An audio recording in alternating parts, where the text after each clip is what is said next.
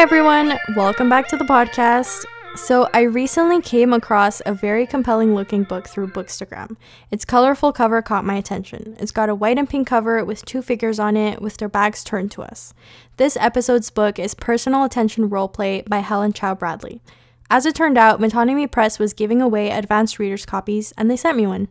I have the immense pleasure to read this book in advance at that and to review it on the podcast. Personal Attention Roleplay is the first work of fiction by author Helen Chau Bradley. Bradley is a writer, musician, and former bookseller living in Tiohtia:ke, Montreal. They have compiled an electrifying, funny, and uncanny set of short stories that touch on queer loneliness, mixed race confusion, late capitalist despondency, and the pitfalls of intimacy. Every story is set in the present time, following everyday rituals, common YouTube click holes, and the general despondency of our late stage capitalist lifestyles. Ultimately, I thoroughly enjoyed this book. I love the characters, their voices, their issues, and their ways of navigating the world. Each story was very different, and the collection begins with with 10 year old who does gymnastics and has a crush on an older gymnastics girl. Her voice is fresh, and the stream of consciousness style at the end of the short story feels incredibly relatable. I'm going to read a bit of it just because I really love that part.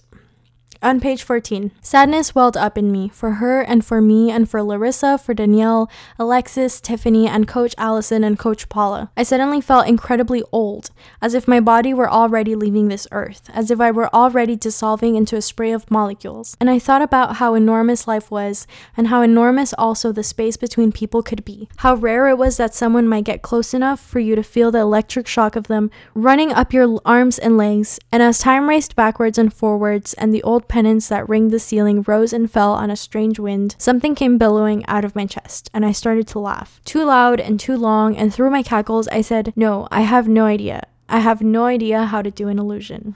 What I find so interesting about this passage is that it's supposed to be the voice of a 10 year old girl, and yet the stream of consciousness here makes us feel the incredible depth of what a crush can be and can feel like. The main character is at one point rolled up into a gymnastics mat with her crush, and she describes the electricity and butterflies that she feels as that happens. Those moments are special because they feel infinite and like something out of a dream. It's so difficult to convey the feelings and emotions of what crushes can make us feel like, especially in the innocence of a 10 year old. And yet, Bradley was able to conjure up the electricity electricity and feelings of such a moment perfectly. I especially love the words as time raced backwards and forwards, as if to capture this moment and this time in the character's life, as a tiny infinite moment.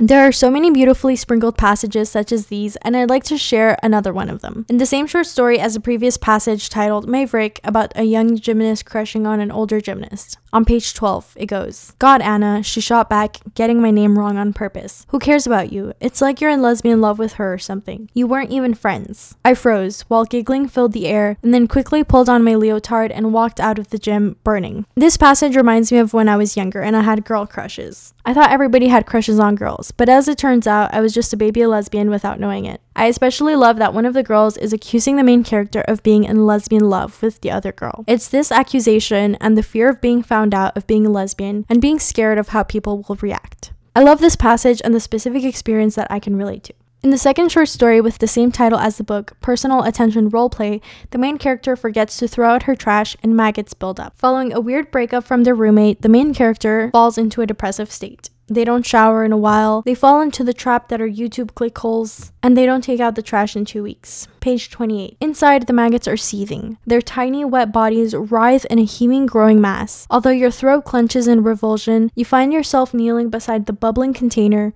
peering closer, breath held. Their gelatinous movement, the sheer quantity of them, their simultaneous multiplicity and harmony. You are mesmerized by them by it. I love these grotesque descriptions and the entire scenario of forgetting or even of purposefully forgetting to throw out the trash in the summer, which results in maggots. It's an obvious parallel of the way that the main character feels on the inside after dealing with a sort of breakup from their roommate. The visceral disgust that the main character gets from looking at and dealing with the maggots is similar to the way that one might feel when in a depressive state and something that you're confronted with that you don't want, and something that creeps up on you if you're not carefully aware. I love this image and that Bradley included this in the story. Of all the possible disgusting images that they could have described, Bradley chose this one, and I feel like it really stands out in the story. Moving on from favorite passages, I enjoyed the contemporary aspect of the short stories.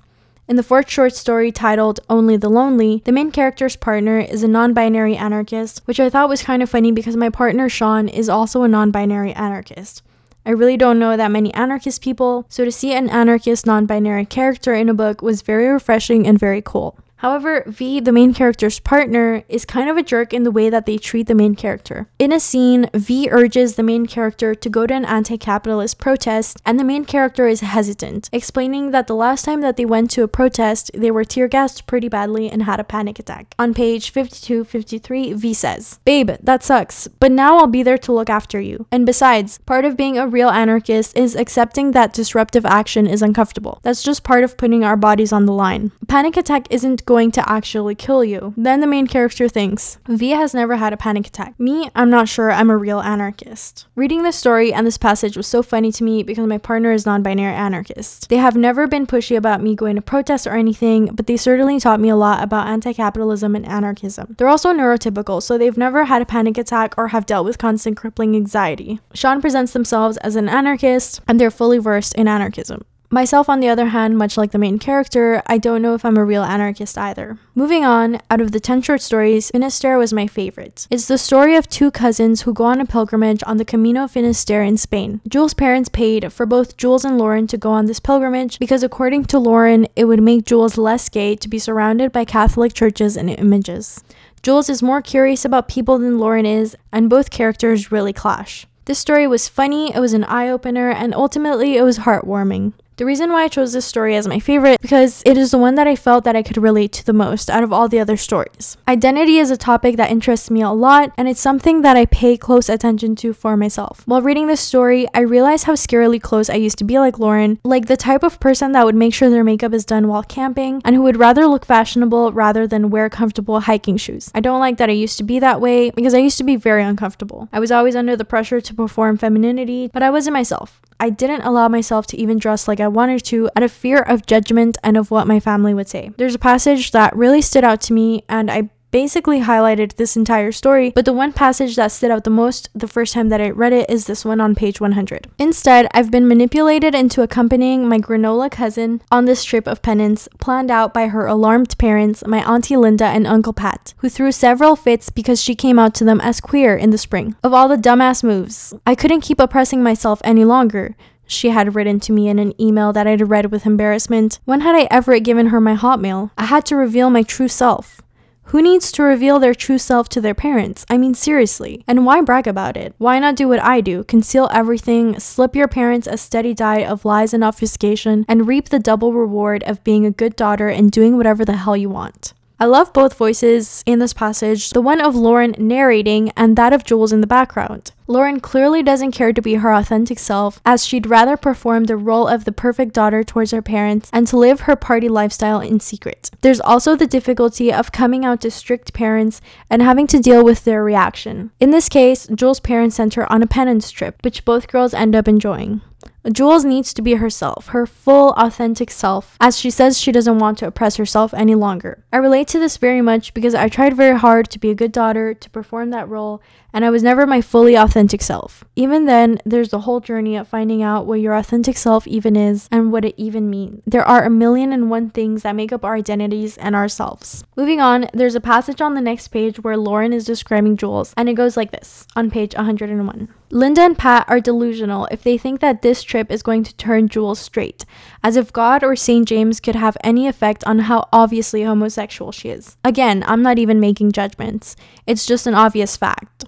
She's so conspicuous, blunt, always asking questions in her loud voice, stomping around campus in her giant boots with like five political banners under each arm, surrounded by a pack of other weird looking people. It's clear that Lauren's descriptions of Jules are judgmental and negative, with the adjectives such as loud voice and stomping around being used. I think it's funny how Lauren describes Jules as a social justice warrior with big boots and a loud voice, part of a pack of other weird looking people. Jules is so clearly outside of Lauren's world that Lauren can't help but have disdain over Jules and people similar to her. Some Something worth mentioning is how Lauren claims she isn't judgmental and is totally in support of gay rights, and yet she's always making these comments that go against her support of gay rights. For example, Lauren's best friend Alexandra, who texts each other all the time, and which Lauren follows Alexandra around and admires her glossy blonde hair, wants to know if Alexandra would find her hot. But to quote Lauren, I couldn't figure out how to do it without sounding like a creepy lesbo. Lauren might be dealing with internalized homophobia as her feelings about Alexandra are kind of romantic. There's another passage further along in the story where Lauren talks about Jules and says, She is so self contained, curled up there on her pilgrim's cot, totally absorbed. Even her socks, draped over her backpack to dry from the day's rain, seem smug. I think Lauren is definitely jealous of Jules, of her open queerness, and of Jules being able to be herself. Lauren hides behind a performance by acting like a good daughter and by holding herself back from Alexandra so as not to sound like a quote unquote creepy lesbo. As the story progresses and Lauren falls out with this creepy older man named Jorge hitting on her, she allows herself to be more vulnerable, to rant in front of Jules, and to be at least a little bit interested in the people staying with them. Throughout the trip, Lauren was shut off from everyone else, thinking herself to be far better than others. She didn't care to socialize, but rather she'd want to go to a bar and drink alone and be seen by at least one cute guy. Later, Lauren finds herself learning how to cook seafood paella with Jules, presenting it to the fellow people at the albergue, at the albergue, and even enjoying something out of Anna's poetry book. There's a wonderful passage at the end of the story on page 126, and it goes like this Maybe I am lonely, after all, or maybe I'm about to be, but it doesn't bother me so much. The blisters and the bleeding toes of pilgrim life have worn me down. The whole thing with Jorge, too, even though that is starting to recede, I think.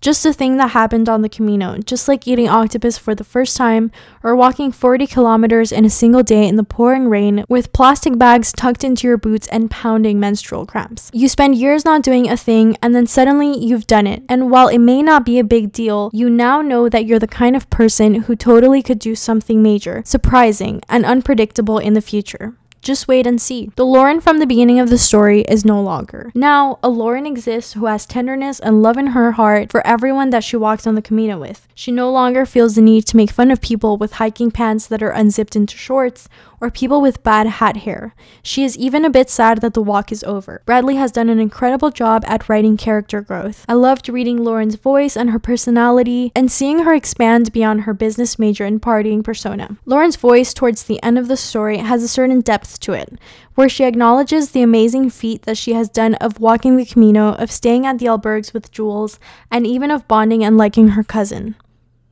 I completely understand where she's coming from, and all I can say is that I very much admire Lauren and her growth.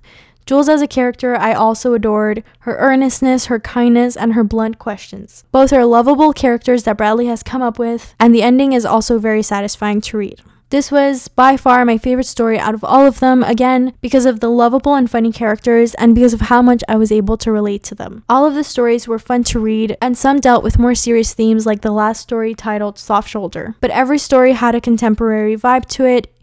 It had young voices that resonated so much with me, and I'm sure with other readers. But every story had a contemporary vibe to it, young voices that resonated so much with me, and I'm sure other readers of this short story collection. Bradley's voice is fresh, funny, and witty. I also want to mention that I was in a reading slump for very long, and reading a short story collection as enjoyable as this one helped me get out of that reading slump. Overall, I am incredibly grateful that I was able to contact Helen and for them to put me in contact with Metonymy Press so that I could have an advanced reader's copy of their book. I'd like to thank you all for listening, and I hope you have enjoyed this episode. And if ever you want to share your thoughts, comments, opinions, and criticisms on any of the books that have been covered on this podcast, feel free to reach me at reading.unreading at gmail.com or on Instagram at unreadingpodcast. Bye!